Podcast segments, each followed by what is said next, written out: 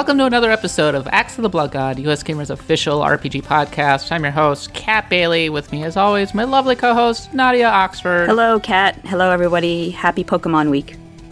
Happy Pokemon Week indeed. We had a very busy week over at US Gamer writing about all, all things Pokemon, celebrating the 20th anniversary of the game's release in the US. We touched upon our memories of that time briefly in the previous mm-hmm. episode.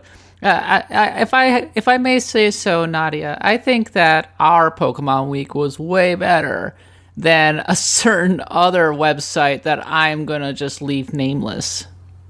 Yeah, uh, I am. I am with you on that um, because uh, we put a lot of we did a lot of research and stuff, didn't we? We had like some great interviews. We had uh, like I, I talked to the uh, Joe who runs Serebii, and he's been running it since 1999, and you know just like what went into running a, a website then versus now, and it's some really insightful stuff going on. Yes, and we also briefly talked to Junichi Masuda, who talked about the Pokemon that he was kind of afraid wouldn't work in North America. I looked back on a period when Tauros was king of Pokemon competitive battling and uh, we also ranked the top 25 Pokemon, and you won't believe which Pokemon came in number one, Nadia. people probably won't. I believe it, but some people probably won't. I totally believe it. I mean, come on. Uh, spoiler alert, it's Mimikyu from Pokemon Sun and Moon. Screw you, original 151. We're going to pick one from the latest generation. Yeah, but we did have a lot of uh, Gen 1ers on that list, to be honest. Yeah, I think Gen 1 definitely was at the top, had the most. I think yeah, Gen 1 was actually Mimikyu, the next two after that yeah, Mimikyu is like a well earned spot though.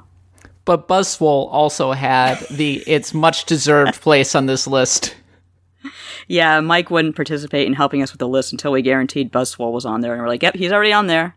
Oh, that's not true. Actually, I said that Mike was like, "Is Buzzwole on this list?" I said, "Yes," and he said, "Yes, you have done God's work," or something like that. I'm just paraphrasing God's Mike. Plan. Yes, absolutely. Uh, I, I'm sure that the other site did really good work as well, but I was shaking my head, Nadia, when I saw them reacting with hatred towards certain Pokemon and saying that they should be scrubbed from existence. We don't hate at US Gamer. We love. No, we, we there is only Pokemon. love at US Gamer, especially for uh, I'm sorry, like they said get rid of Gyarados. Like what? Yes. What is the logic? How can you get rid of Gyarados? Come on. Yeah, that, that, that Gyarados is one of the most iconic Pokemon ever. That and oh, Digimon is better than Pokemon, like the anime, which is mm. uh, uh, uh, tis tis tis. Uh, people were telling me on Twitter that the season one of Pokemon was not good. Hello, that episode, that season had Bye Bye Butterfree and Electroshock Showdown. That's right. That was uh, th- those are two iconic episodes right there, especially Bye Bye Butterfree. You know, I'm not going to dwell too long on the Pokemon anime, but the thing that I always liked about it was that it ended with Ash losing. And the reason he lost was because he hadn't truly defeated the most powerful opponent of all himself. He lost a mirror matchup. That's right.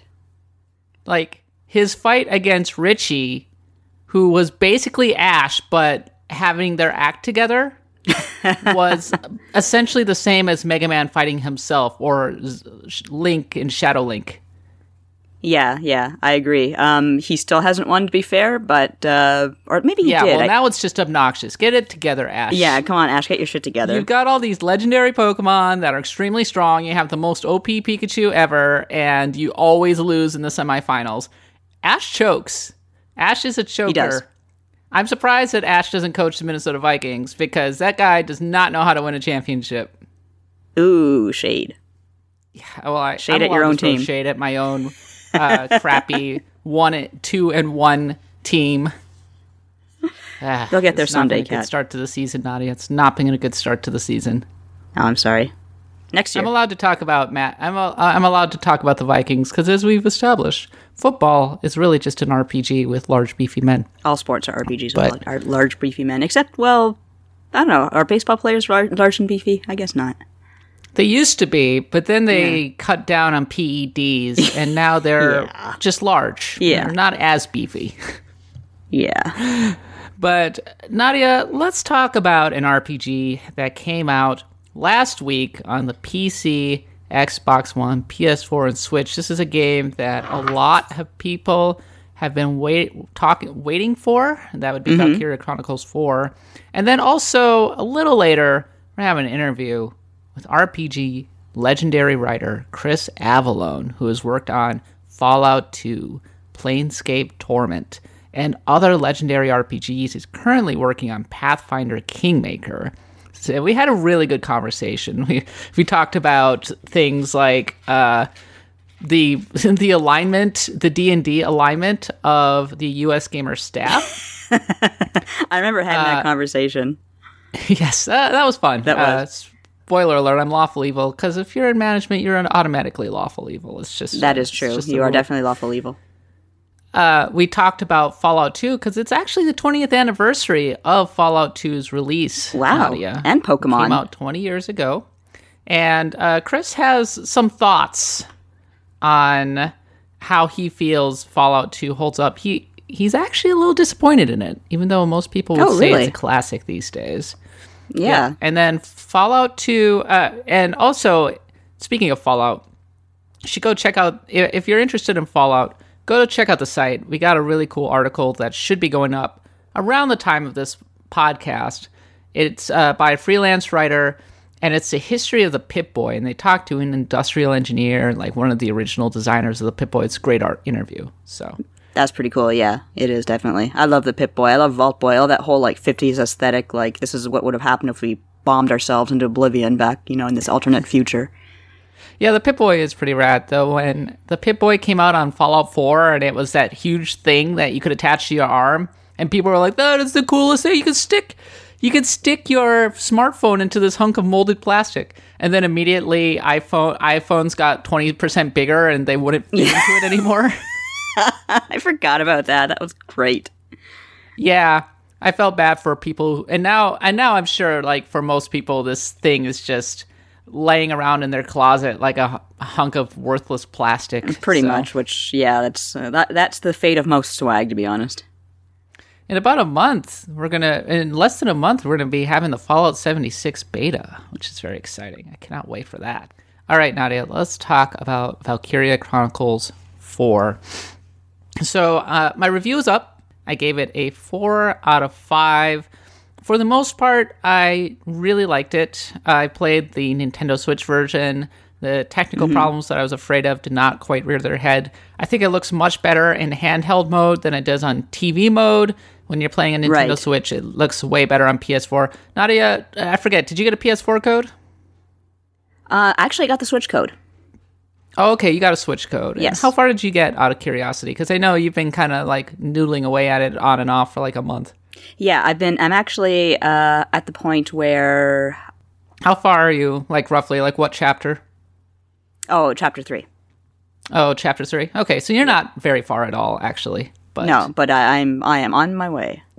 but you're in like one of the big early sections of the game. There's a huge fight that's kind of this big multi-part fight, and I think chapter three or chapter four. No, I think it's chapter four. So, Uh huh. but what do you think of it so far? Uh, I largely agree with your review. It is uh, pretty much the sequel that we wanted to the original Valkyria Chronicles. Uh, it's head and heels over Revolution, thank God. And um, I believe uh, I remember you were saying to someone at PAX about how you were saying, "Oh, it's quite a bit like the original Valkyria Chronicles," and someone else we were talking to said, "Yes, but what other games are like Valkyria Chronicles?" And just Valkyria Chronicles. So really, if you're a fan of the first game, this is probably what you've been waiting for. Did you say XCOM? Yeah, XCOM was a lot like Valkyria Chronicles, though. Not enough uh, anime, Kat. Though Valkyria Chronicles isn't an isometric RPG, uh, tactics game.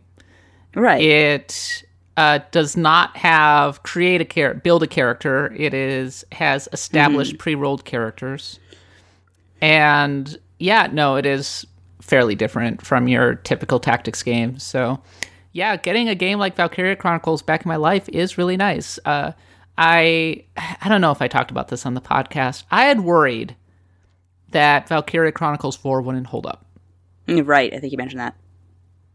because so le- let's cast our minds back to 2008 shall we mm-hmm. the original Valkyria Chronicles came out, and it was awesome. Right. Like it was really cool. It was beautiful. Uh, it just shined on HD TVs with its incredible watercolor graphics. Uh, Right. But moreover, it was one of the very few technically great Japanese games to come out in this period, where frankly, a lot of Japanese developers were really struggling to come to grips Yeah. with the sudden shifts of technology that accompanied the rise of the PS3. And it didn't help that the PS3 was just a dog to just a bear to uh, to program for. Right. So as a result, a lot of Japanese games did not look good. So we held on to anything we possibly could in this era. And Valkyria Chronicles was one of those games. That's why it became a cult hit because people like yours truly just keep beating the drum for it over and over and over again, be like, no, this game is really good. Please, God, play this game. Well, I actually played it for the first time when it was remastered for the PS4, and that was my first experience with it, and I loved it. Yeah, it was really good, right? Yeah. Absolutely. I really enjoyed your article. I mean, I, I don't think it's a spoiler to say that you're Jewish, and Yes, I really spoiler. enjoyed. I'm Jewish. I, I think I mentioned that Nadia and I are friends in Pokemon Go, and she lives in the Jewish district in Toronto, and she's always sending me presents from like synagogues Yeah. and such. It's- Because we don't have. I feel like this is very on brand for Nadia, It totally is. but I, really enjoyed your perspective on uh, the Darcsens in Valkyria Yes. Chronicles that you wrote for your personal blog. Yeah, and that's um, the Darcsens, of course, are, are a factor in Valkyria Chronicles Four. So they're kind of a um, an ethnic group that I, I really kind of enjoy working with or working like fighting with because uh, for for various reasons that I go into on in that article I wrote. But uh, uh, one thing that actually you mentioned in your review that's uh, still relevant to Valkyria Chronicles 4 is that you do have, um, even though you're the good guys, quote unquote, you do have certain team members who won't work with Darcsens. Like, you have that uh, Darcsen hater uh, quirk. So I find that very interesting because um, most RPGs where you're the good guy versus the bad guys, your good guys aren't allowed to be like prejudiced or, or racist or anti-Semitic. But here, here we have it happening, and it was actually a major theme in the first game uh, because I think Rosie was a major Darcsen hater and she had to get over it. So that continues. What do you think? What do you think of that theme in Valkyria Chronicles Four? Because it is a quirk that is consistent with the original game, uh-huh. but it just kind of lingers there. It's not something that you can necessarily change. Yeah, uh, that is true. Like it's uh, you can't really get rid of uh, characters' quirks, can you? Like, no, I guess I guess you can't, uh, as I recall. Um, Well, you Oh, well, can anyone- change them if you do uh, certain squad stories and use certain characters enough. Uh, quirks will start to change. oh, okay. Uh, so, for example, uh, there's one character if you do a side story, like she's a very worried sister. Mm-hmm. Um, but if you complete her side story, which is a new thing, by the way, which I, I actually really like, it gives the side characters a chance to shine. It's essentially That's they good. integrated some DLC into this game. Um, her trait will switch from like worried sister to like proud sister ah, so it'll cute. go from um, a lower stat to a to a buff. So I I it's possible that in fact the Darcsen hater trait ends up changing. Mm-hmm. But if it doesn't, that's an interesting kind of like the game is almost unintentionally saying, well, you can't get rid of racism. You're just going to have to deal with this like racist jerk who's on your squad. Yeah. Yeah, I see what you mean. Um, because I don't think Rosie in the first game actually had the Darcsen hater quirk, but uh, she learned eventually. Okay, well, what I was thinking was wrong. I'm sorry about that. But uh, yeah, if you can't get rid of that trait, that is a little bit of a bummer, isn't it? Uh, I, I do know that anyone who has the Darcsen haters uh, quirk is not in my party, so they get to go sit off on the bench while we all have fun with our little war. So this is like a personal thing for you. You're just not going to use Absolutely. them. No, pretty much. So, uh, a few things that Valkyria Chronicles 4 changes from the original game. Um, th- instead of having characters who are kind of um, civilians who are thrust into the military to defend their homeland, you have professional soldiers. Uh, they joined up of their own accord. They are professionals, and so it has a somewhat different vibe to it. It's a, it's less oh, what were you in your previous life? What are you going to do when you get out of the military? And more, why did you join up? Right. Yeah. It what's, what's your motivation for being here? Yeah. Everyone is pretty much by the time you, you start the game, everyone's more or less like a veteran of what's going on. And they're like elites too. They're they're rangers. They're rangers. Yeah. Power Rangers and everything. They go through special ranger training. Yeah. And so you have a lot of uh, flashbacks to their training, their backstories, them talking about that kind of thing. So, Uh-huh. yeah. So, uh, so that's one thing that's different. Another thing, and uh, from a gameplay perspective, something that is very different is um, artillery. mm-hmm. Have you been have Have you met Riley yet? Have you been using her artillery abilities? Yes, I have. She's the grenadier, right? Yes. Yeah, yeah. I've I've used her a couple of times, and I actually recruited, I think, at least one other, uh, who was actually a Darcsen as well. So I thought, okay, cool, you're on my team. Oh yeah. Uh, was it Effie or something like that? Yeah, yeah, Effie. Yeah, I, I didn't like her traits, but she was kind of a cute character design, so I decided to use her. Yeah, she is kind of cute, and she has a very kind of like she's supposed to be seductive, but she sounds very bored. So I thought that was funny. She has that shy, dark-haired uh, anime trope going on, Mm-hmm. Definitely. but yeah. So I I found myself using multiple grenadiers on a lot of missions because they're so useful They are. and especially later grenadiers become kind of your first priority to take out Right. because if your soldiers get in range of their bombardments they will die yes, I already learned that. I learned that the hard way. They Um, they do not f around.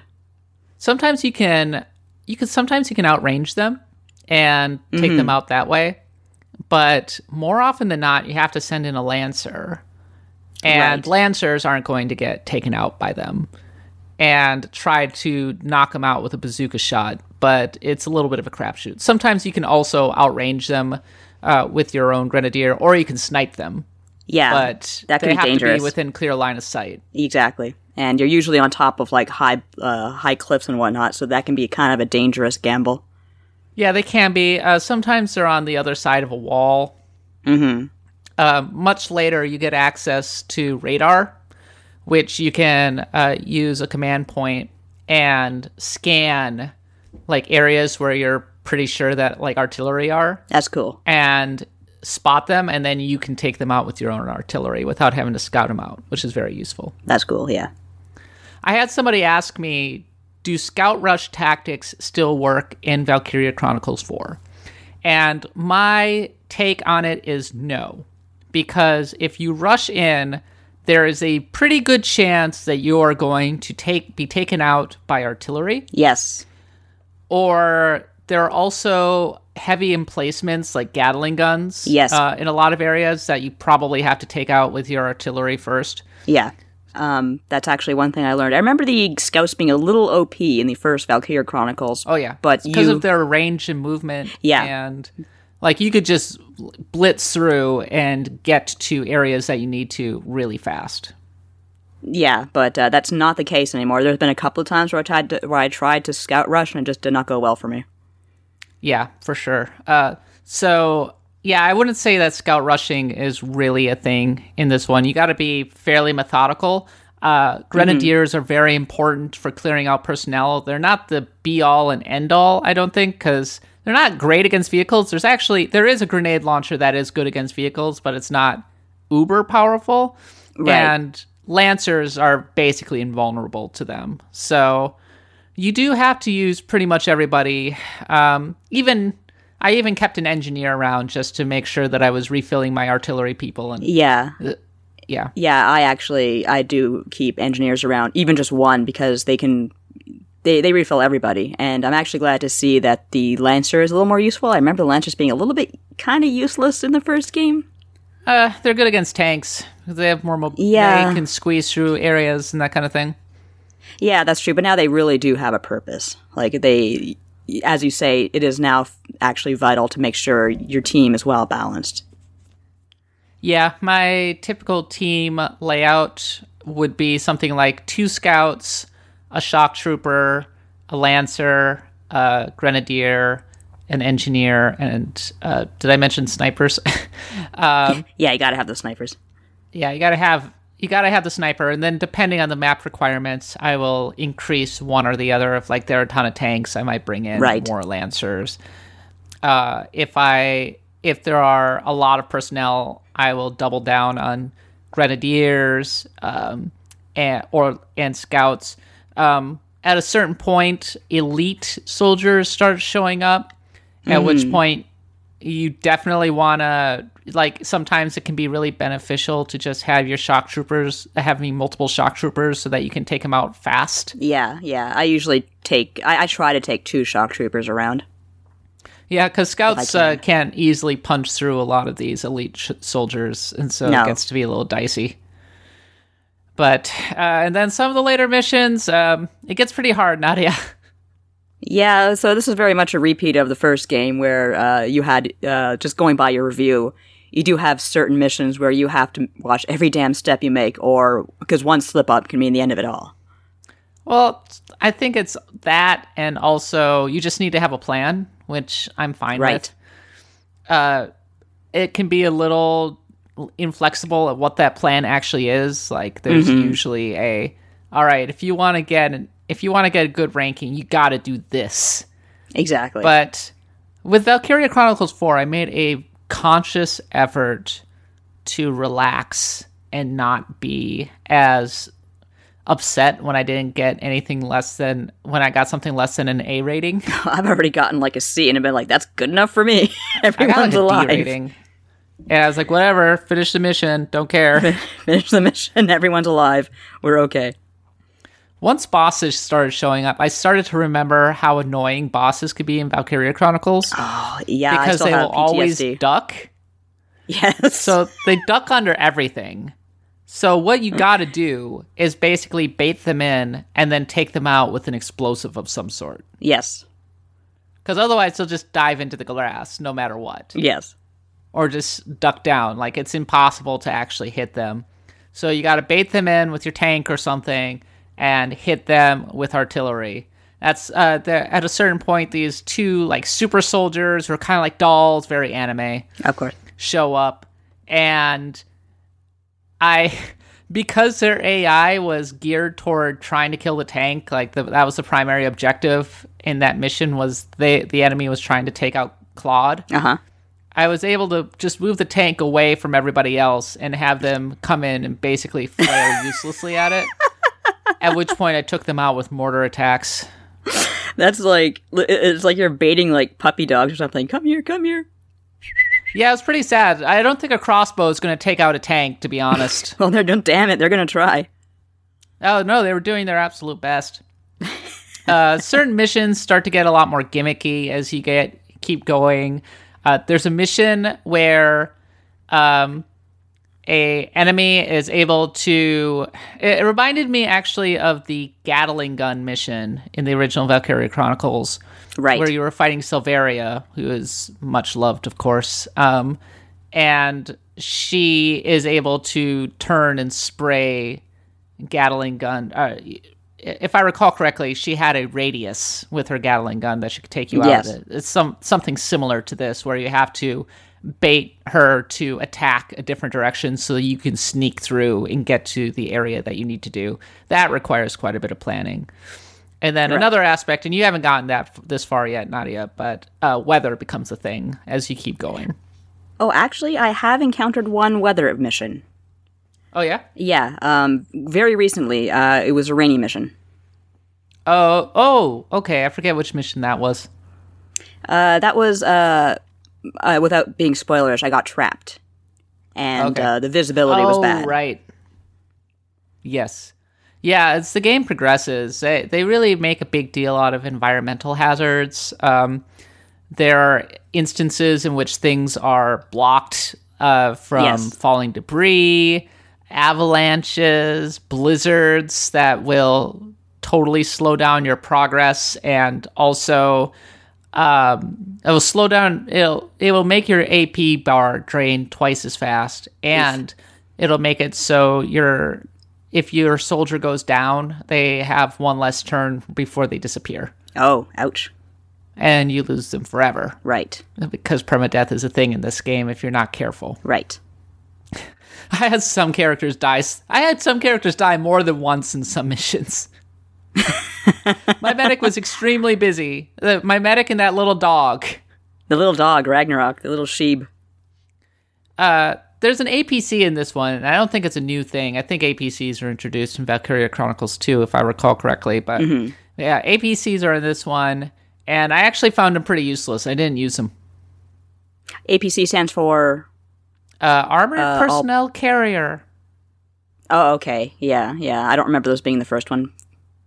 Yeah, they definitely weren't in the first one, they were added in a later sequel. But yeah, so you can basically load your soldiers up into an armored carrier and drive it around. What's the point though? Like we can recruit, you can summon soldiers from like any sort of any flagpole. Well, sometimes you just want to bust through a, a heavily guarded enemy position True. and shoot it and gun them all down. That sounds and kind of then fun. take it over. here comes the here comes the pain bus. The problem is often there are anti-tank emplacements that will Yeah. ruin your day really fast if you try and drive really quickly into a particular area. Right. And often I just felt like it was a sitting duck. Yeah. Yeah. Absolutely. Like those. Uh. Um. I've already encountered mines, and I I forgot about mines from the first game, and they are merciless. Right? Yeah. Yeah, mines can be a real pain in the ass. Especially when you uh, you're just kind of minding your own business and you're walking along, and all of a sudden you hit one because you didn't see it, and it's like your your character goes screaming and flailing, and your your your heart's going a mile a minute because you didn't see it. So VG twenty four seven wrote an interesting article where they were pointing. So Raz is one of your characters. So some of the characters in this game are Claude. Yes. Uh, Claude is cautious guy, has some like pain from growing up, is childhood friends with Riley, who is your typical hot-blooded lady. Um, you got Kai, who is your cool sniper gal.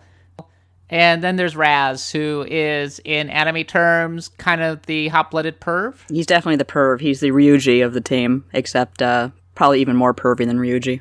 Yeah, it's extremely pervy, always kind of annoying uh, the ladies, and at one point even grabs uh, plays a little grab ass with Kai. Yeah, And yeah. I got to that point. In a Japanese in Japan, in the Japanese game, it's played off as ah, isn't Raz such a card? Always uh, such a perv, man. So et- uh, so uh, ecchi, and that doesn't play especially well right now, especially not in America. And it's like, oh god, why do you? Why do we have to have this? This is not great.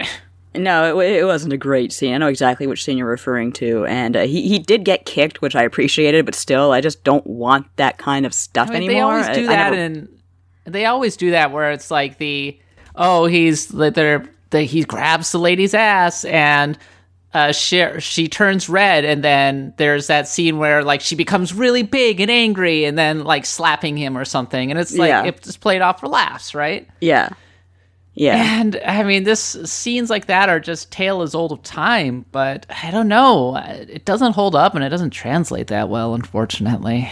No, it doesn't. For reasons I already went to. Number one, number two. Even if we're just looking at it from a, a strictly a standpoint from a from writing, it's just been done so many times. I I don't Yeah, boring, get anything out of it whatsoever except feeling annoyed by it. It's just get another idea, please. Yeah, really, it, it really is anime trope 101. It's the kind of stuff that you would like them to have a more original idea, I think. Yeah, it's it's, it- it's one of those scenes where like uh, when you're 12 years old and you think you're cool for watching anime because it has like quote unquote adult stuff like that. it's cliche. Yeah, I think is. you're, I think you hit the nail on the head right there, uh, to use another cliche. and Yeah, no, absolutely. And it's a little bit disappointing because um, there was one bit of progressiveness there that I really like. I actually have a trans character on my team. Oh, yeah, no, that's pretty cool. Yeah, it kind of flies under the radar, doesn't it? Yeah, uh, I think her name's Rosetta. She's amazing. Like, she's one of the best scouts in the game. She's just, like, really steady, level headed, and uh, she's great. I love her. I got her killed really early. Oh, Kat, why? No. Kat, no. God, I'm terrible. I'm a bad person. Did you revive her? Was she okay? no, I just didn't get to her in time. Oh, no. God. Done, she done, has friends. done. So, talking kind of speaking kind of overall about Valkyria Chronicles 4, I generally really like it, and I think it holds up for the most part. Uh, I, I think the tactics have been refined. I I think the story is okay. Um, I don't think it's as good as Valkyria Chronicles One from a story standpoint or a cast standpoint. Definitely not a sca- uh, definitely not a cast standpoint. Um, I, I might change my mind because I'm very early in the game, but we've already gone over one of the major reasons that's like put a, a sour taste in my mouth. And I also think that um, the chemistry between the original cast and Valkyria Chronicles One was just a lot a lot more genuine. Um, I really liked how Welkin was the young upstart, and he tried his best, but he had the older veterans, um, Rosie and I can't remember the name, Largo. They were very close to each other, and they weren't really. They were very a- against giving Welkin a chance, and he really had to prove himself before they finally said, "Okay, w- we trust you." And by the time they all kind of kind of came together as a unit, they really did feel like a, a really close gang. Yes, and Valkyria Chronicles One also had a swimsuit scene. Or had a, it totally had a, an extra scene where they go to the beach, where you just kind of right. go, eh, That's I'm not that averse to let's go to the beach scene, which is also it's a war, of let's go old to the time beach. in anime. It is, yeah. But uh, when it comes to the original Valkyria Chronicles, I think the thing that stood out to me was it, it was a bit darker. Yeah. Uh, uh, Valkyria Chronicles 4 certainly has its dark moments. Uh, I would, think yeah. Chronicles 4 does its does a good job showing the horrors of war. You see people being wounded and uh, how thing how bad things can get. But I mean, Valkyria Chronicles 1 had a concentration camp, you know, so Yeah, it's uh, that's pretty much as dark as it gets. Although Valkyria Chronicles Four, I'm kind of slowly making my way up to the the frozen front, as it were, and I'm sure things aren't going to get jolly there. yeah, things aren't particularly jolly. Though I, I gotta I have a piece of advice. Uh huh. Don't make your ladies wear uniforms that are like skirts. Oh, maybe that's right, Riley. do better in winter warfare. Like, Yeah, I, yeah. maybe those tights are from Uniqlo and they're like the ultimate thermal tights. I don't know. I have to admit, Uniqlo is pretty cool. There's one. There's one in Toronto that uh, is very close to me, and I've like even me. I don't care about clothes. I'm like, oh man, Uniqlo's cool. Yeah. So uh, when it comes to the the actual cast, eh. So I mean, they they all fall into pretty well worn anime cliches, and they have arcs, but they're they're slightly boring. I mean, it's like Raz shouldn't be so hot headed. Well, no shit. Stop being such a hothead, Raz. You're getting everybody. You're gonna get everybody killed. Stuff like that. So uh, yeah, uh, the story's fine. Um, it's pretty long actually. Uh, there's this game's a good solid thirty hours, uh, which is pretty long for a tactics game. It gets pretty intense uh, as time goes on. It can last you upwards of like sixty hours if you do everything. That's right, because you have the uh, the supplementary missions as well. Yeah, and the skirmishes and all that. Right. And I'm sure there are people out there who are going to be completionists. I think more than ever, what I really want is for them to find something other to, to do other than the Second European War. Yeah. Um, what if they went to back to like the first European War? Have you ever done that? I think that what they're facing is essentially in, so allow me to compare this to Gundam. In uh-huh. Gundam, they have something called the One Year War, which is Right. the foundational conflict of the series Zeon versus Federation. And the story has gone and show multiple angles of the of the first or the One Year War many times. But eventually there was a sequel, and that sequel was called Zeta Gundam. And in Zeta Gundam, it basically turned the tables and it united enemies and friends into one force that was rebelling against Earth because Earth had been taken over by a totalitarian organization called the Titans.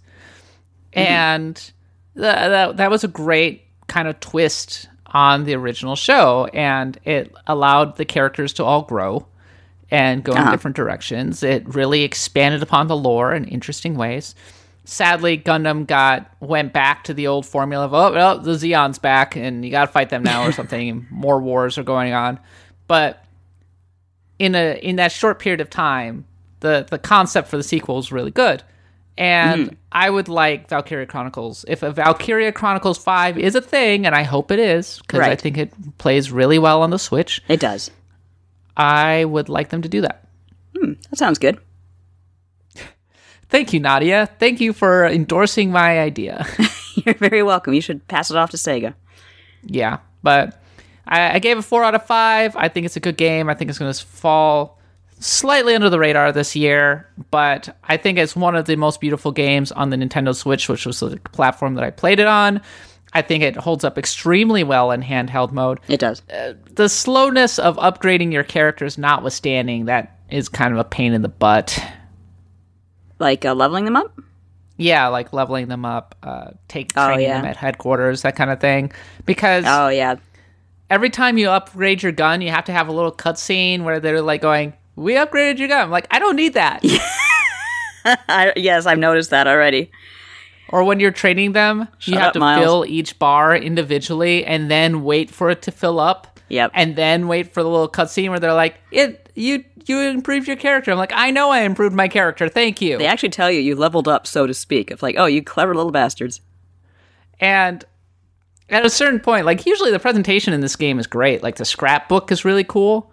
Not as good the as the original Valkyria Chronicles, because in the original Valkyria Chronicles, uh, the journalist was actually a part of an integrated part of the cast, and here That's it just right, feels yes. vestigial, Yes.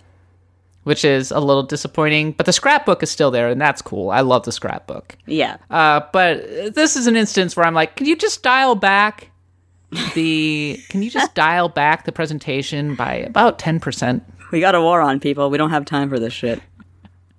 Anyway, uh, any final thoughts on Valkyria Chronicles Four, Nadia? Oh, so far I'm really enjoying it, and I plan to uh, continue playing it. Um, yeah, I mean, uh, that little bit with the the scene that we talked about is, is very eye rolling, but uh, don't let that deter you from playing the game. It's pretty great. Yeah, uh, no, absolutely. Don't let it deter you at all from playing this game. And we got to support this game, people. We, do. want Valkyria Chronicles to continue, so I can get Valkyria Chronicles Zeta. Do we? we don't want another Valkyria Chronicles Revolution. Do you want another Valkyria Chronicles Revolution? No, you don't. To to paraphrase Abe Simpson, we've got to support this thing, or it might not make it. That Super Abe Simpson was talking about the Super Yes. Bowl in this instance, which is a little different. But all right, Nadia, let's move on to my interview with Chris Avellone right after this.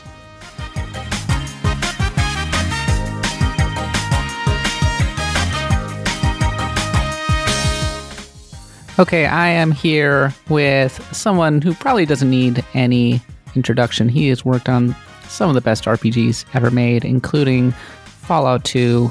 And uh, correct me if I'm wrong, you worked on Planescape Torment, right?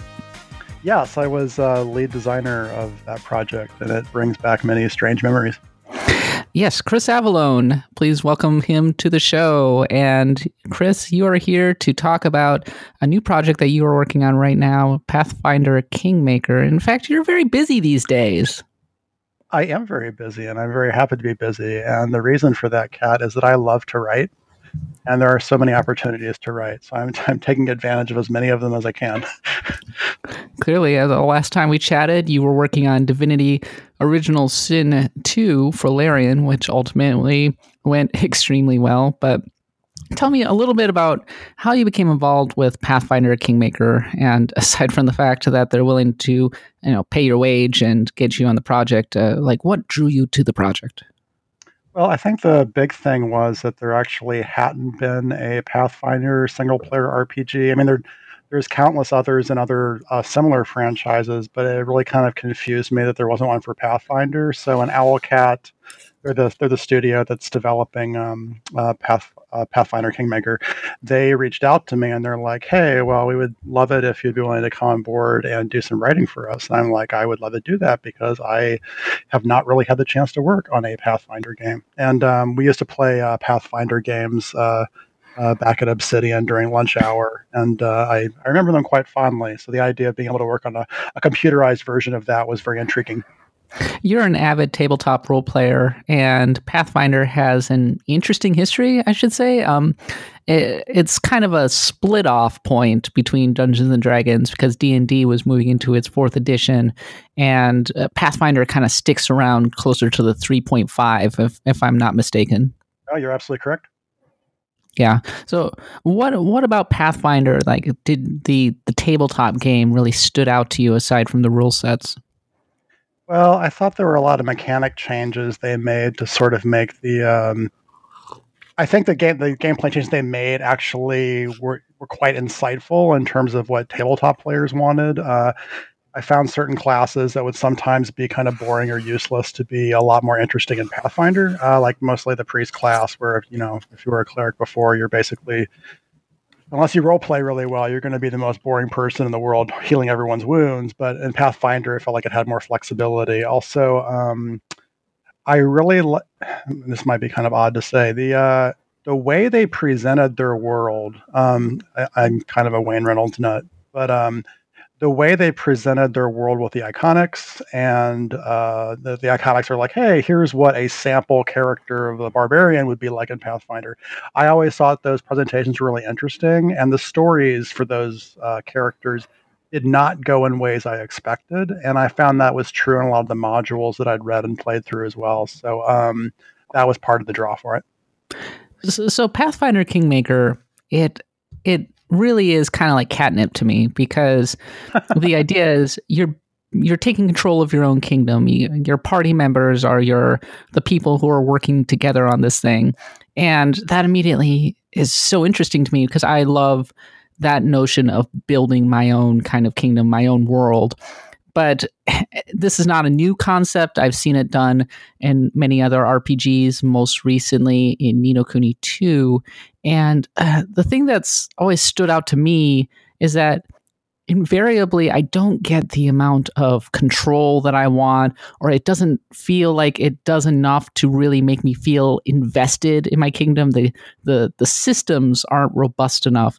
And I'm wondering how is Pathfinder Kingmaker kind of different? And as the narrative designer, how are you really making it so that the story really ties you to the development of your kingdom? Yeah, that's a good question. So uh, I'm one of uh, several narrative designers. One of the the actual lead uh, narrative designer is uh, Alexander um, Kosmolov, and he's going to kill me for mispronouncing his name, since I only ever write it. Um, the the what I like about it is so I, I like the game mechanics for uh, what what structure you can build and, and what nations you can cause to ally with you with you in, in Kingmaker. But what I think probably maybe more interesting if you're more of the narrative side of things is there's a lot of personal moments in being a ruler, uh, both in the companions that you may have to assign to certain roles. Like you can't do everything. So sometimes you might need to rely on someone to, I think this would be the best person to take care of this particular situation. But in order to make that judgment, you actually have to know enough about that character to see if they'd actually be good in that role. And sometimes it's a little bit subtle because you really have to dig into some of the dialogue to see whatever personal like conflicts they've had in the past, whatever challenges they've tried to meet and failed, even though they might seem like really good people or you know especially bad people if you need a bad person. Um, However, uh, what really struck me was there's a there's a number of throne room moments where like you have to basically give the the justice of the king or the, the justice of the queen. The characters you've met before will come to you in the context of you know so and so isn't paying their taxes so and so wants to doesn't respect the territorial lines between these two nations and even though you might understand where that character is coming from because you may have been involved in his quest or her quest you actually it becomes more of a personal matter you're like well what's better for the kingdom in this case? Or you know do i care about the kingdom's opinion in this case? And you know is it more important to me to be a more of an individualistic ruler? And i think mm-hmm. those personal moments i think uh, stand out a lot to me because when they occurred they were pretty hard choices. And in some cases i i these were npcs i'd helped. And suddenly they were coming to me but they distrusted me because of my level in the kingdom now. They're like okay well the king the king's not going to see things my way even though as a you know as an adventurer he helped me out. But you know as a ruler i never really trusted royalty et cetera et cetera. And and those made for pretty hard choices. And one of the things that i saw was it seems as if if you're not paying attention somebody can develop a potion that will dramatically improve your country's military, but also turn your soldiers into zombies. And I thought, does this person work for the Department of Defense? I mean, what's do they work for the CIA? like, what's going on? It doesn't sound. This sounds kind of awful. Yeah, it's a, it's a super soldier dilemma where you're like, well, um, this potion will you know help you help your military but will it really? and I, I, I, I mean, but that's a question, you know, uh, you, you might have to ask yourself, especially if you're being besieged by multiple nations. You're like, I really need to make a strong show of force so that there's not more lives lost. But I the idea of undermining the will of my army with this horrible alchemical formula is not something that I would prefer to do. But that's a lot easier for lawful evil characters where they're like, hey, you know, that's what you signed up for in the contract. Uh, but yeah, that, again, that's another choice. What kind of themes do you want to explore with this? And uh, I don't want to get political, but it seems like a really interesting time to be exploring the concept of being a leader of a nation. Uh, it is. Uh, so um, I have a game philosophy where I never bring any sort of current events or real world politics into games I'm developing. Uh, it's not that I don't have opinions about those things, but I save that for the voting booth. The uh, however, um, so so what I try and do is whenever I'm writing a character or uh, working on a storyline for a game, usually I just try and take elements from the actual game world that I think that people would have questions about. And strangely enough, even though it's the, the title is Kingmaker. It's actually uh, the the theme that we decided upon was ex- it's kind of hard to explain.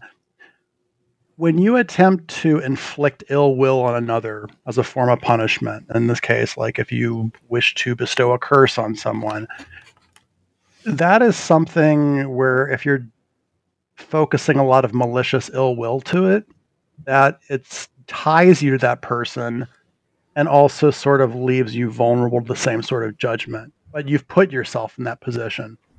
And um, that's one of the themes that we try to explore in multiple ways throughout the game. Uh, that maybe uh, that's not the best way uh, to deal with a situation that you perceive because it may actually come back to to bite you and hurt you. Um, but then again, maybe your punishment was over exacting for what you perceived as a slight and and that's one that's one theme we, that we explore throughout the game. Um, yeah, so uh, th- that's that's sort of our core thing. When I think back to, did you ever play Fable three? I did not play Fable 3. I played Fable 2.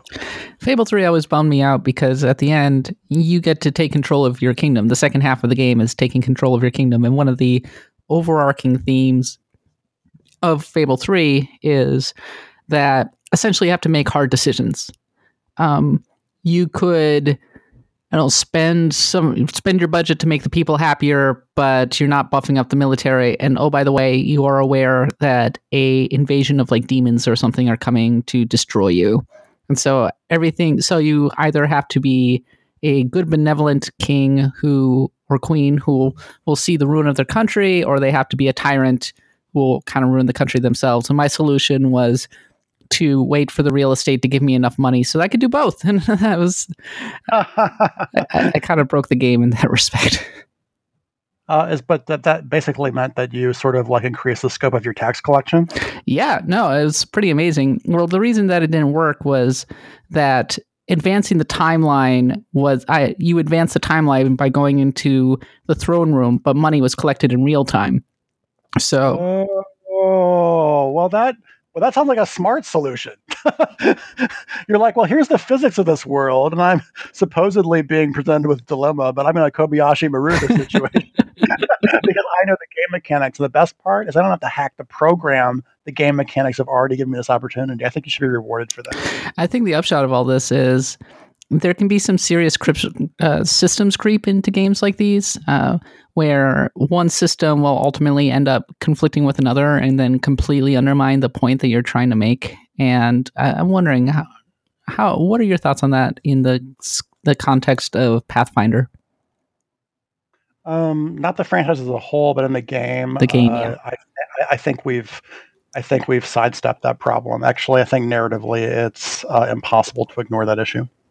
Yeah, absolutely. Um, and another thing is, so it's a it's still an RPG, like it's a party based RPG where you're going out into the world, um, and it feels like it's really hard to contain the scope of the storytelling in the game itself when you're trying to have these two really disparate elements. And I'm wondering how you manage that.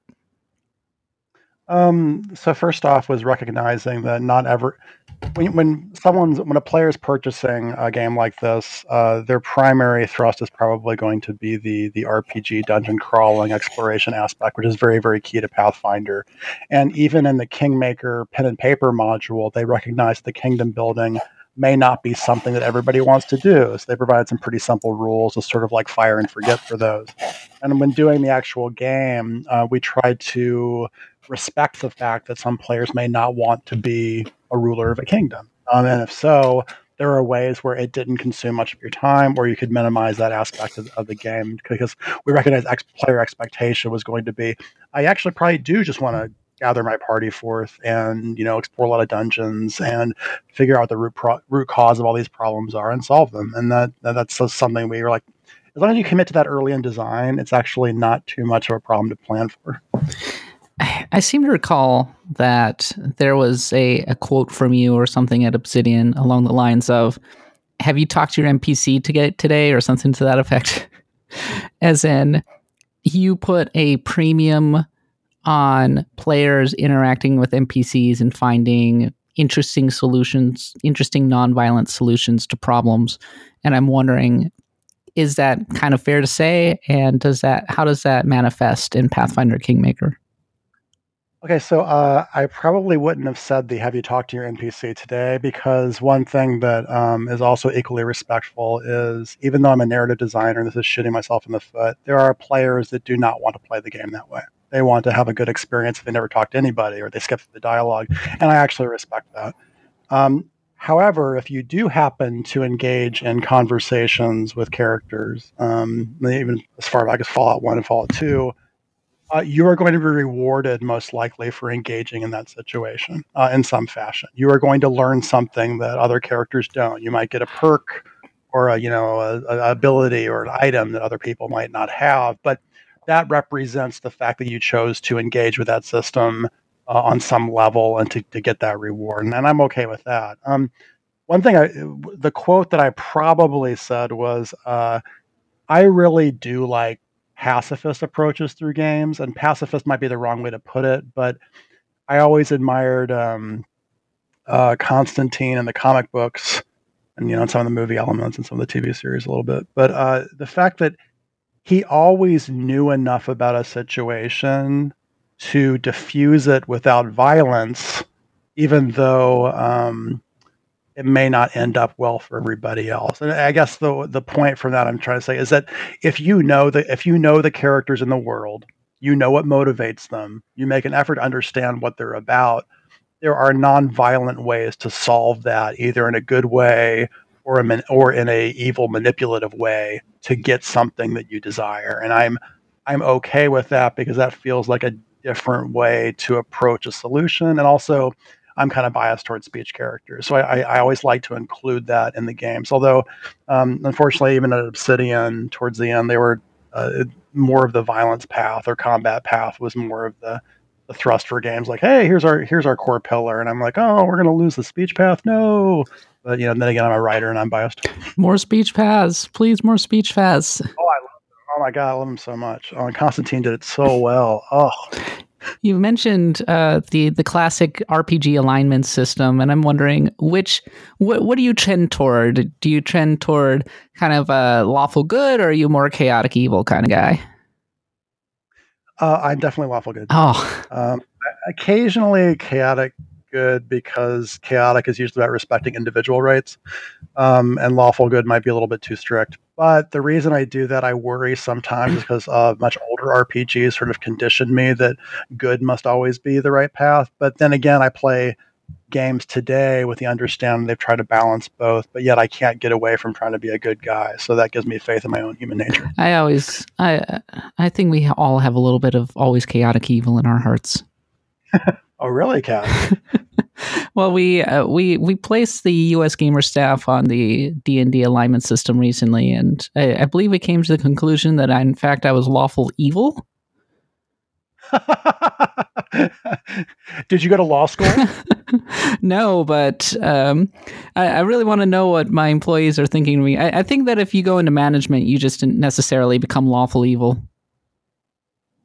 That could be, you know, but one thing I will say is that uh, it, it sounds like you the categorization there happened in terms of your real life personalities and how people saw it versus how people want to be in games, which I think ends up being two different things. And that, that gives also gives me faith in faith in human nature sometimes. Where I'm like, everyone really wants to be good. And They may not succeed at it every day, but games are kind of proof that you know that it does seem to skew to that metric. Because a lot of the, the RPGs that uh, I have seen metrics for, people tend to to go down that good path. Um, they don't make as much wide selection in character classes, but alignment wise, most people want to do the do the right thing, which I think is encouraging. Yeah, I think people want to do that because I, I, if you're being evil in a way, it feels like you're breaking the game. Because when you are being evil, you're in, you are intentionally breaking things. You are intentionally breaking relationships. You are intentionally breaking the world, and that's hard. I think. Uh, I'd agree with that. Also, um, I've had a problem with uh, the depiction of evil characters in games, and God, it sounds so weird to advocate, but usually uh, what I would see for evil options is, hey, if you're evil, that means you can kill everybody, or you can extort more money from people, and those are really boring options. Versus, you know, I'm gonna be Palpatine and reconfigure the Republic, which is falling apart, to be a more efficient, streamlined organization to wipe out crime. I'm like, okay, well that that's a different kind of evil where it might cause me to pause because I know the Star Wars Republic at the time really wasn't functioning very well. um, so, I mean, there, there are parts like that where I'm like, I think it, it depends on the amount of uh, sort of range of consequences you give to evil characters and the range of range of choices as well. And I think some games tend to dismiss the negative, like they're like, well, we, well, we allow you to role play evil, but not not like in a wide range of evil. It's always these limited aspects, which to me have always felt really boring. I think binary decisions is where something can kind of fall off. Uh, one of my favorite decisions ever was undeniably evil. Like I did an evil thing in Fallout 4, but I what I did in uh, the Far Harbor DLC was I caused the the nuclear uh, worshipping cult to nuke themselves because I hated those guys. How do you sleep at night? How do you sleep at night? Well, I looked at it. I, I looked at the situation. You had some people who were living in a town. You had the nuclear worshipping cult who were undeniably dangerous, and then you had the robots who were uh, playing all, both ends against the middle. And so I had the townspeople. I exposed the the robots because I wanted the townspeople to mete out their own justice, and I had the the, the, the cult nuke themselves because I realized that there was even if I had a peaceful solution, that was not going to be peace. They they were going. This nuclear cult was dangerous, and they were eventually going to overrun the island. And so I did what I had to do, which is that's an evil thing, right? Evil people go, "Oh, I did what I had to do." Uh, people yeah. wouldn't understand, but I did what I had to do.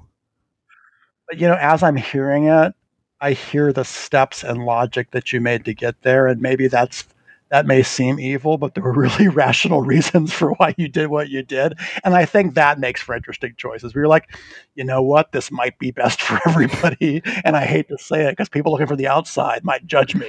If you talk to legitimately evil people, though, they will sit you down and they will lay it out point by point, explaining to you exactly why they did a thing. Um, you've been in this business a long time, Chris you've uh, worked on many games, and, and, I'm curious, what do you think of the landscape of kind of games writing as it appeal uh, as it applies to RPGs in particular right now? Do you think they're doing enough to give you a real sense of choice, or do you, th- uh, or are you finding that it's kind of scaled back a little bit too much? I feel like it's scaled back too much, especially the more expensive the title is to make. Um, I think that it's really hard to argue the logistics and budget of having significant consequences uh, when you have a game that's just so expensive to make and requires uh, a ton of testing. Um, so, I, I, one thing that used to bother me, and I'll go on record as saying this kind of always bothered me about Mass Effect, and it bothered me about um, the of the Republic morality system, is that it felt like in particular in those instances it was a step back from d&d because it, it is a, a binary morality system that's going on there within a certain range and that always bothered me because I'm like, well, I think that both good and evil and even neutrality are nuanced in their way. And everyone is like that. So you're actually limiting role playing choices by cutting off content if people don't choose those those extreme polar opposites when they're going through a game. And, and worse, it like ruins role playing where like people are like, well, um, you know, I, I want all the renegade options or I want all the dark side options. So I'm just going to spam those. Now, I don't mind it as much if it's not tied into system mechanics, and I also don't mind it as much as long as there's a variety of dark side and light side options, for example, where you actually stop for a second and you're like, well, wait a minute, what do I really want to accomplish here by you know following the dark side, if that isn't even an objective. Um, so that's okay. Um, I really think Witcher Three kind of went above and beyond. Like, I, even though the dialogue options are far more limited than I'm used to, I don't ever feel like I'm not role playing because they do present me with very challenging situations where there's there's no clear right or wrong. So I have to end up asking myself, like, based on limited information that I have, what feels like the right decision here to me? And I do give him kudos for that, even though I don't think The Witcher 3 always plays fair with its information. I still like that mechanic, and it does keep me motivated to keep playing the game. I always found the thing I've always found interesting about Witcher 3 was that there would be a domino effect depending on the decisions that you made or the decisions that you don't make, right? Because you could just opt to do nothing. You you could opt to completely ignore a side quest, and then the game will just play out in some other fashion if you never step in and intervene. Yeah, I I don't ever feel like I got a clear, or maybe it was just me. Like I didn't feel like I got, I got a clear presentation of what was truly a timed or this quest is now going to cut off event, and that as a role player kind of bothered me a bit. But then I just learned to roll with it. But I, some some more telegraphing of that would have been welcome. But then again, hey, I guess that's life. So. The, the thing with Mass Effect was, I uh, we recently I, I recently did a panel about Mass Effect actually at PAX and. Yeah, right. and I, I, talked a little bit about how I was role playing as a renegade, uh, a pr- extremely pro-human, uh, very racist uh, renegade, and so I made all of my decisions through that lens. But in this kind of role playing scenario, my character, as they travel with these alien companions, steadily get better and trend more toward Paragon. And the thing that always disappointed me was that there wasn't enough scope within the systems in uh, throughout the entire trilogy to be able to reflect that journey. It was always way more binary than I wanted. Kat, do you when you say systems, do you mean like the uh, the scope of narrative reactivity, or actually in the? I mean both, actually, because something something to the effect of um, if you trend if you try to kind of shift away back toward the other side, the game would still punish you for going uh, over to renegade effectively, and uh, there were dialogue choices that were renegade or paragon specific and you would sort of be stuck with that um, as you got later into the series. Yeah that's how i felt about uh, knights of the republic uh, 1 even though i loved it to death. Uh, and it was actually a challenge we were doing the second game where the the discussion we'd have is we had designers that wanted to cut off the, the sort of light side paragon options in the second game. And i'm i said no because I'm like, well, look, um, you have to understand, like, core core to the Star Wars franchise, and it might have been the franchise arguing it for me.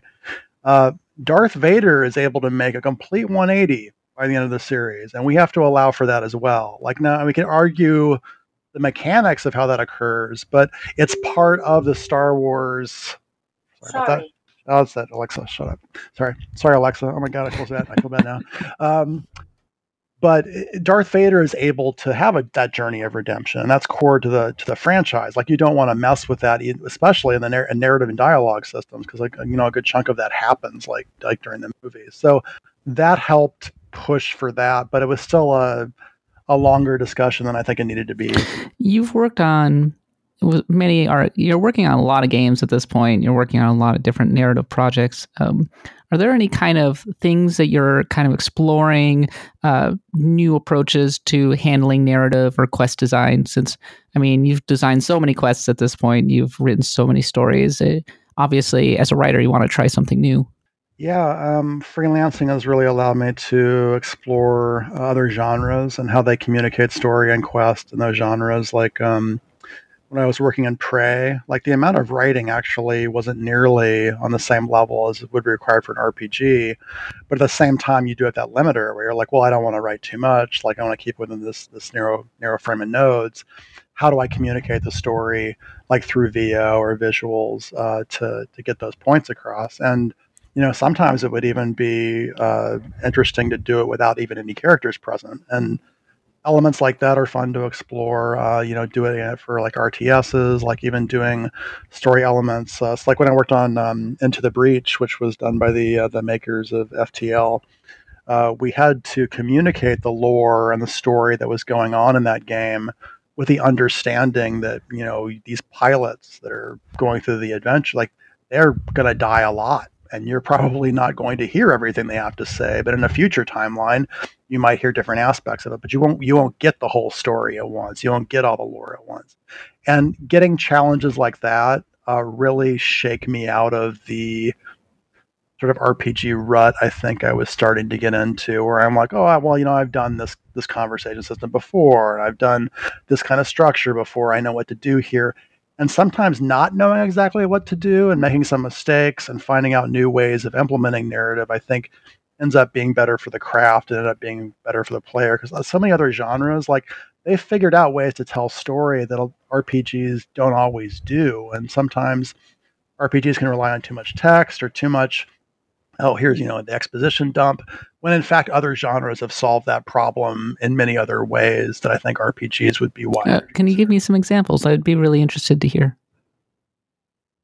Yeah, uh, so uh, the crew quarters in Prey um, is one level you get to uh, probably about halfway through the game, a little over halfway through the game.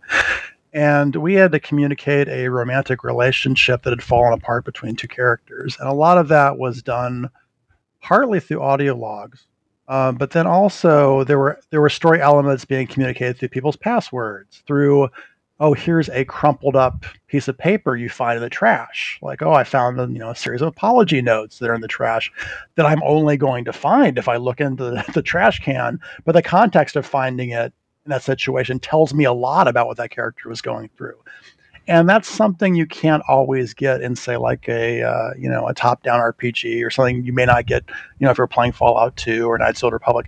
There are just mechanisms that exist in those other genres where it suddenly puts a new spin on how you can tell a story. Yeah no that is really interesting. Uh, i'd be curious uh, one thing i'm curious to know are, are there any quests that you've written recently that you are especially proud of? Because you, you feel like you've really kind of broken out of the box because I, I can when you say you've fallen into the rut of RPG writing, I can I can understand what you mean because when you're writing quests, when you're writing story beats, I, I imagine that you get so used to well so well I've done this quest before and like I just I understand I have a innate understanding of how a, a, successful quest should play out, and I end up falling into a template without even really realizing it. Yeah. Uh, so my story is going to be oh, a no. failure one. Um, so yeah, it.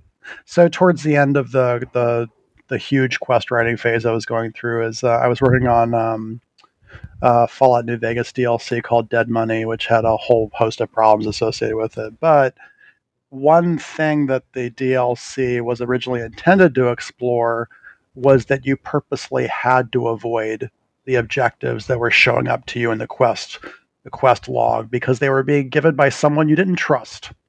And so whenever he asked you to do something, the the goal was you would step away from it and despite what's being told to you to do, examine why you're doing it, see if you should do it, and try and figure out a way to outmaneuver that quest so it gives you what you want seemingly gives him his objective, but it's actually preparing him for a failure down the road. And I thought that would be really interesting where you have to question your own quest log rather than just jumping through the hoops. Now, that was shot down pretty fast. Uh, but I think that would have been something that I think would have been interesting to explore, even though I probably would have reduced the Metacritic score by another 10%. And God knows Fallout New Vegas didn't need to, to deal anymore with Metacritic stuff. Um, speaking of Fallout, uh, it is the 20th anniversary of Fallout 2 uh, the end oh of the oh month. God.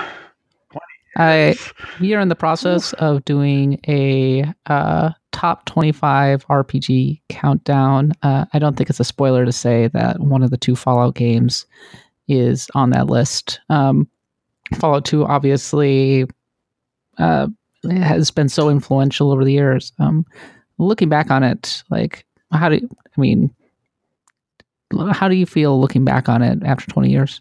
Uh, slightly disappointed. Um, I am happy and proud of uh, folks that I worked with. I'm very happy and proud that, like, when you go to a lot of the areas in Fallout 2, there are many ways to solve things in that environment or do things in that environment that are really interesting. Um, and I think a lot of care and effort went into it. What disappoints me is I thought there was a really beautiful purity about the vision in Fallout 1 from an aesthetic sense that I thought was really hurt in Fallout 2. Like I thought some areas in Fallout 2 were just plain ridiculous.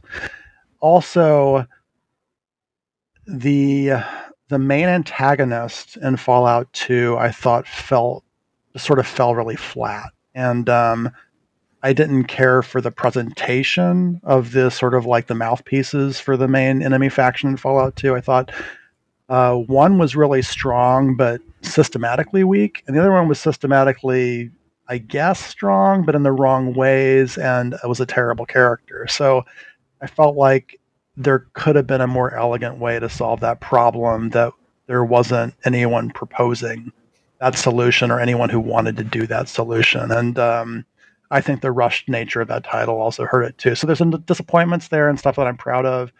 I am actually still surprised that people enjoyed Fallout 2. And I'm like, wow, you really liked it? Oh, that, that certainly wasn't the case for the fan reaction at the time. Fans were super mad when it came out. We got so much crap for it. And I, I think it. But then Fallout 3 came out, and people kind of maybe looked back on the first two Fallout games uh, fairly fondly, I, I suppose, because especially Fallout 2 was pretty ambitious in the way that it, it told its story. Um, I, I hear I hear regrets from you, and I, I think that is a natural thing uh, when you're a writer. But when you say you're proud of some stuff that you did on Fallout 2, uh, what are you proud of? Um, so when doing area design for Vault City, for example, um, I got a really terrible template uh, to to work from. Like there were there were some key story elements to hit, but the area had been through two designers that did not seem to embrace fully what Fallout was. So I got um, this collection of scripts uh, and and you know um, uh, quest scripting that I'm like, wow, this is not showing like, for example, any dialogue reactivity. There's no real range in how you solve these quests because a, a core part of Fallout to me was aside from like what your karma is and what faction allegiance you may have. the fact that you could solve quests as a thief character, you know, or a speech character or a combat character. In some of those quests, there just wasn't any sense of that even being attempted. And that's what I sort of started feeling a little bit worried about. Um, however, what I'm proud of is I'm like, well, look, this is going to require some extra time. But I do want to go through these Vault City quests and make sure they do have that interesting range. So I'm really worried that when players get here, they're going to find it kind of flat and not terribly interesting and sort of just like a speed bump on the road for what the the main plot is and i didn't want it to feel that way at all so um, I try to add a lot more variations in the quests, a lot of different kinds of quests uh, for both good and evil characters. And actually, it's it was one of my favorite areas in, in, Fallout 2. Like, I'm really proud of what happened there. I have no idea how the fans felt about it, but I, I really enjoyed. It. so now you're looking at Pathfinder Kingmaker, one of your handful of projects. Um, what what are you really hoping to accomplish uh, with this game ultimately in a narrative sense? Uh, so there's a few things. Uh, so first off, uh, I would really like, and this is sort of stepping back from the game itself. I would like the Pathfinder franchise to be continued to be expressed in RPGs. I mean, computer RPGs. Um, pen paper, they've already they've already got that covered. But I think I think a Pathfinder RPG using the Golarion world has been too long delayed. so anything I can do from a design aspect to make players really enjoy that game, uh, that's been a that's that's been a sort of high level goal. The other thing is uh, I came on the project. Um, with a challenge where it was like, hey, wait a minute, uh, Kingmaker is actually based on this pen and paper module, like Troika's Temple of Elemental Evil, Evil, Evil was. But with that in mind, like it's an interesting challenge to take that pen and paper uh, adventure path and turn it into a computer game. But what can you do to one improve upon it, and two, are there any themes you can sort of draw out about it that you think would make the pen and paper uh, version become stronger by comparison? And that's where I started focusing on the the curse aspect and the idea of how much punishment is too not is too much versus vindictive and is there a weakness being given to both people in a situation like that and that was an interesting theme to explore as well as what do we see that things that we can improve with the computer game about that adventure path that either fans may have mentioned or we think would be fun to explore because a lot of the characters in the in the pen and paper adventure path they might have like one or two sentences or a paragraph but then we have an opportunity to actually create the dialogues for them like you know getting them a place to live like add more personalization to them. And a fun aspect of that i'm sorry i'm going on too long about this but the um what really also drew me to it was the owlcat studio guys they'd already been playing that adventure path across like uh, you know at least three different campaigns before they even had an opportunity to do a computer game in that world. So they brought a lot of their personal uh, tabletop experiences to hey here's how we developed the character in the in this one campaign and now we can flesh them out in the computer game and seeing that personal touch really brought back uh, Baldur's Gate memories because the Baldur's Gate companions and some of the Baldur's Gate NPCs they actually sort of gained life through Bioware tabletop sessions. So being able to, I, I believe you kind of famously wrote the Bible for Fallout, and you had a large hand in the development of that universe. Do you have the itch to kind of go back and create something brand new for yourself at any point? Yeah, um, actually, my wife asked me that question. She's like, you know, I know, I know you're in a learning phase right now, and you like the tool sets, you like working with various teams and exploring a franchise, or, or working with someone that you've always wanted to work with, and you have those opportunities now. But it might be good if you just step back and go, what would once you've learned all that you want to learn, like what's the next step? And then I sort of got paralyzed. I'm like, you know, actually, I've had ideas over the years, but I don't know if there's anything that's really just grabbed me yet. I just feel like um, the first stage is that repair all the things that are wrong in my writing and go, okay, well, I'm not doing this well. I'm not doing that well. I could use a wider range in this. Oh, this tool set's a better way to do this. It's good that I know that now. I think there's going to be a tipping point where once I've amassed enough of that information, that something is just going to grab me and I probably won't have much choice about it. I'll be like, oh, okay, well, that's what I'm going to do because everything has been pointing me towards this. I have a challenge for you. I am ready. Make the Starship RPG that I've always wanted but have never received. What are the three big things that you think a Starship RPG is missing? Being in charge of the ship, being able to recruit a crew, being able to go on away missions, being able to scramble the starfighters and have like good combat. I have seen variants of this on uh, like Steam and that kind of thing, but often they yeah, they they don't really scratch that particular itch. They don't have enough role playing. They go too far into strategy. Um, you don't interact with your crew enough. Like Mass Effect goes extreme toward the role playing, and some others go extreme toward the systems. And I want something that manages to meet it halfway. Interesting. Okay. Um, yeah, that's an interesting challenge, just because, like, uh, you know, like games aside, like uh, I'm trying to think of a like a sci-fi TV show that accomplishes that, and the the challenge there is it feels like a lot of the crew is static like in Battlestar Galactica or Firefly, you're always going to have those same set of companions, and then and they could be great personalities, but largely they're going to be static. And then, um, but then you have the wild nature of Star Trek, where it's like, well, we're going to go just about perhaps too much of anywhere and do too much of anything. Where I worry that sort of dilutes a more concrete storyline, but. Interesting. All right. Well, I will give it some thought, Kat, and uh, I will see if I can rise to the challenge. Godspeed. Chris Avellone, Pathfinder Kingmaker. It's coming out uh, in a few days, if I if I'm not wrong. Yeah, twenty fifth. Uh, it will be two days before my birthday. Marvelous. So go check that out. And Chris, it's been a pleasure to have you on the show and hope to have you again soon. Yeah, well, thank you. I appreciate you inviting me.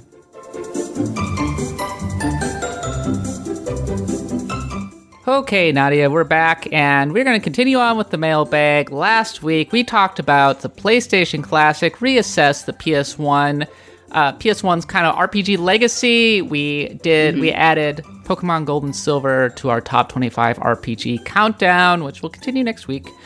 But Johnny Boy 407 says, I played Wild Arms for the first time a couple years ago and had a really good time with it.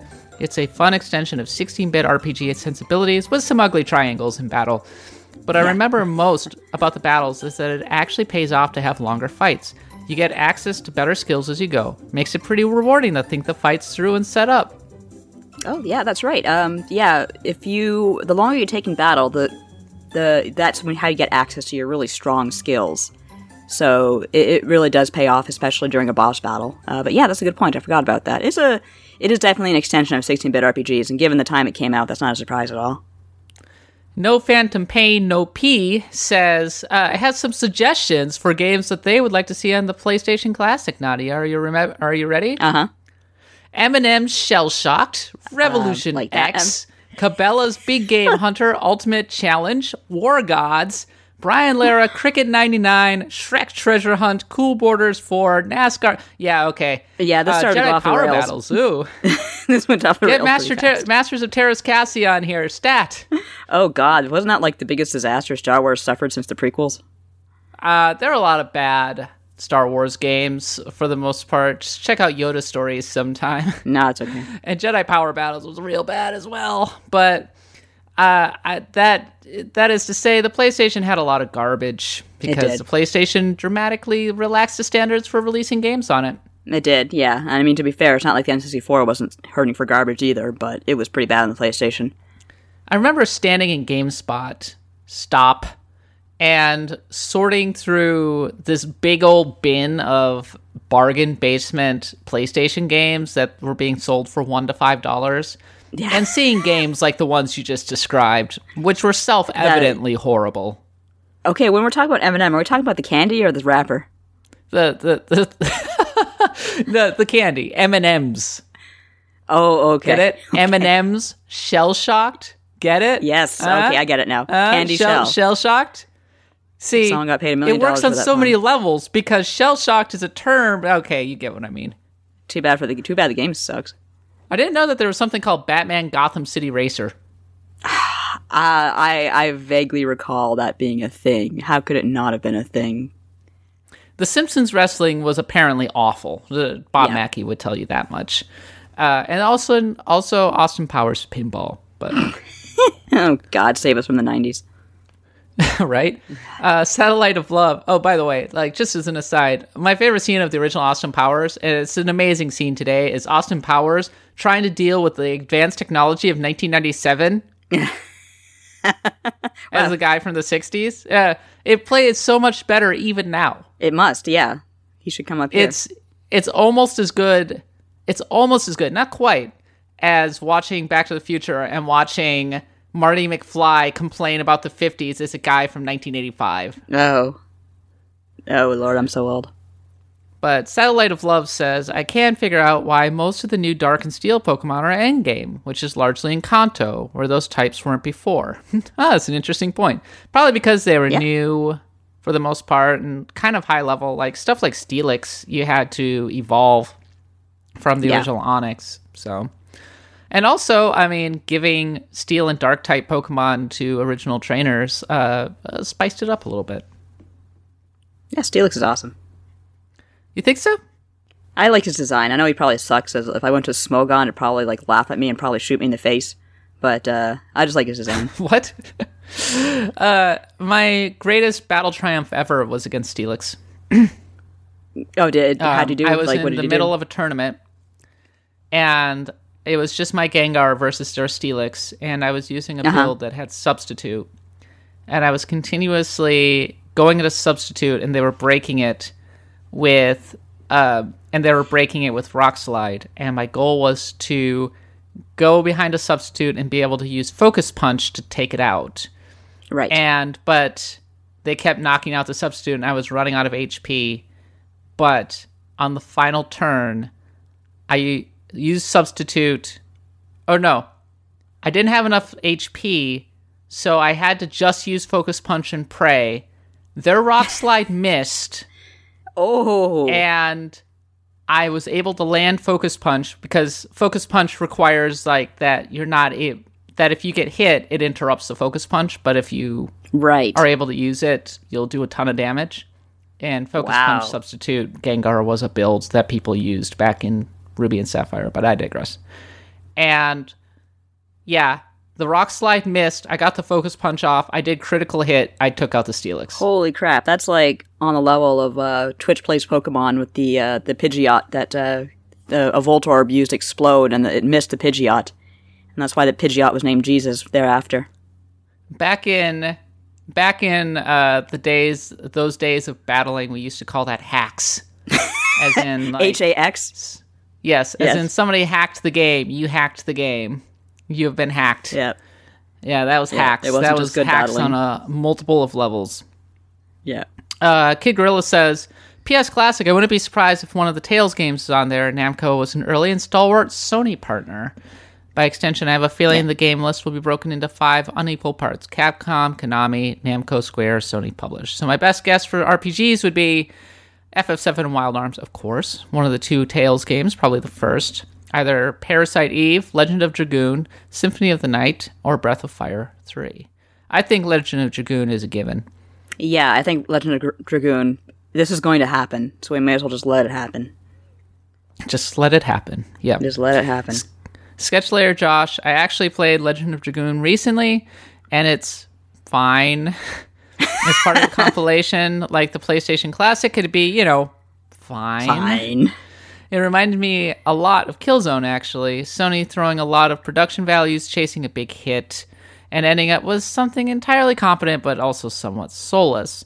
Speaking of PSX RPGs, we get to hear Nadia talking about Breath of Fire 3 a lot on this podcast, but I'm curious what she thinks about the fourth game in the series. Nadia, take it away. Oh, oh God, I want to love Breath of Fire 4 so much, but uh, here's the thing about Breath of Fire. Breath of Fire 3 uses sprites, and um, Breath of Fire 4 uses polygons, and for some reason that just makes the game feel so much more squished in. Like, I had a really hard time navigating through battlefields and towns, especially because everything was so close together. Uh, Breath of Fire 3, you had very limited control of your camera, and the game was really built around that. But Breath of Fire 4, since you could do like 360 degrees with the camera, I guess Capcom took that as an excuse to say, hey, let's just put wherever we want, wherever we want. And yeah, I, I can't say I like 4 extremely much, and that's a shame. I'm sorry you, you have to hear that from me, but yeah. Writer Kicker says, Nadia, there's no way you could have watched Legend of Dratini dubbed. Even if 4Kids did it back then, it was never aired because this episode featured a gun pointed at Ash. You may have watched it on an animated VHS. No, I, I didn't have a I didn't have a VHS player for a very long time when I was when I was living at home. My mother thought they were the devil. But you lived in Canada, so it probably was under a different distributor, right? Well, that's basically it. Um, I distinctly remember this episode because it was a gun pointed at Ash. You didn't see that sort of thing in children's TV very often. Um, but whereas I don't know where you guys had what channel aired Pokemon. I guess that would have been WB.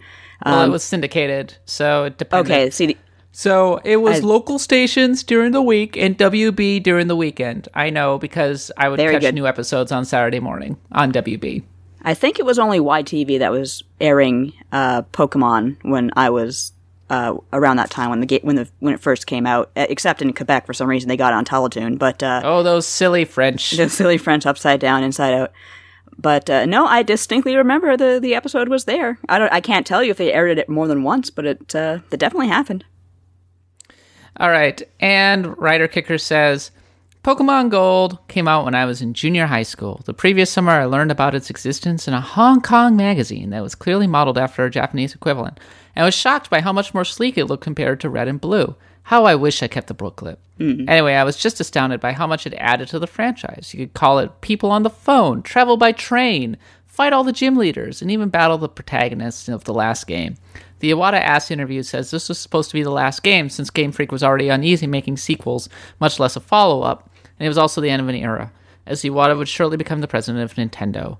The biggest flaw in the game for me was that the post game was just too easy. Spent dozens of hours in Johto training my party to survive the Ecruteak City gym leader and then the Elite Four.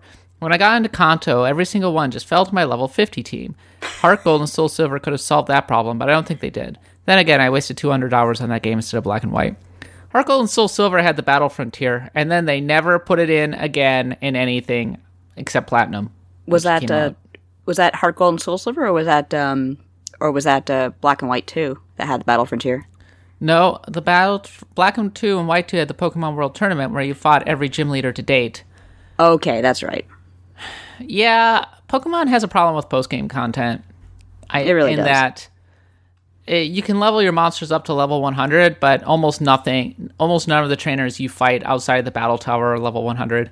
And usually the battle tower, like the battle tower trainers are cheap. They, they will cheap uh, cheap out your team, and it's annoying. But uh, the Pokemon. That's why the Battle Frontier and the Pokemon World Tournament really stand out because they're two amazing pieces of post game content where uh, your levels are actually matched and you have to work kind of hard to win. Right. And especially the Battle Frontier, like I never actually got all of the all of the prizes in that game because it was actually pretty hard, like really hard to get. I got the basic badges, but there were a whole level of uh, there were silver badges and I think there were gold badges, and getting the gold badges was really hard. like it was extremely difficult. So I, I I I always wish that they would bring that back, but they never will because Uh, yeah. according to the Pokemon lore, the Battle Frontier is only in Sinnoh and Hoenn. Oh, Pokemon Company. They won't put it anywhere else, and I, I don't understand. I don't. we have this idea that works. Let's not use it anymore. Yeah, so this is a great idea. It's it's just Trash like it. Axe of the Blood God is a USgamer podcast. You can find us on iTunes, Stitcher, wherever podcasts are sold. Please subscribe to us. Please leave us a nice comment. Rate us on iTunes. The more we're rated, the more we're commented upon, the more visible we are. And we love hearing your comments. If you like the podcast, tell us. It's always good to hear from the fans. Got a lot of nice feedback on the last episode, by the way, Nadia. People seem to really dig it, which oh, was Aw, really great. nice. Hooray! Well, we were really talking in our wheelhouse last week. We were talking about Pokemon and PlayStation Classic. And I mean, PlayStation, yeah. yeah, we were kind of in the zone, weren't we? Uh, tons of great stuff, as always, over on USgamer. I already talked at some length about the week of Pokemon, in which we celebrated the 20th anniversary of Pokemon with all kinds of articles. I talked about the original battling in Pokemon Red and Blue when Tauros was king. Uh, Jeremy Parrish wrote a really great look back on. Uh, he talked to Yuji Horii about uh, the difficult road of liberating RPGs from costly computers with Dragon Quest. Uh, like the the process of that is really interesting. That's part of our history of RPGs series. Uh, there's of course my Valkyria Chronicles 4 review, which you should check out, and then there's also this whole Bowsette thing. I I don't get it, Nadia. don't That was get it. uh, that was like Tom like crack of dawn practically saying, "Hey, hey, you have to write about this Bowsette thing." I'm like, "This what thing? What are you talking about?" Who? Bowsette? What? Oh my god. People are thirsty. People are thirsty for Bowsette. They very much are. And Japan apparently is just totally in love with this Bowsette thing, especially. Uh, Mike also wrote a nice little timeline and tribute to Telltale Games, and uh, you interviewed Koji Igarashi on the Bloodstained Ritual of the Night in indie game development, which is now live on the site. Okay, so we'll be back next week as always, and until then, for Nadia and myself, thanks for listening. Until next time, happy adventuring.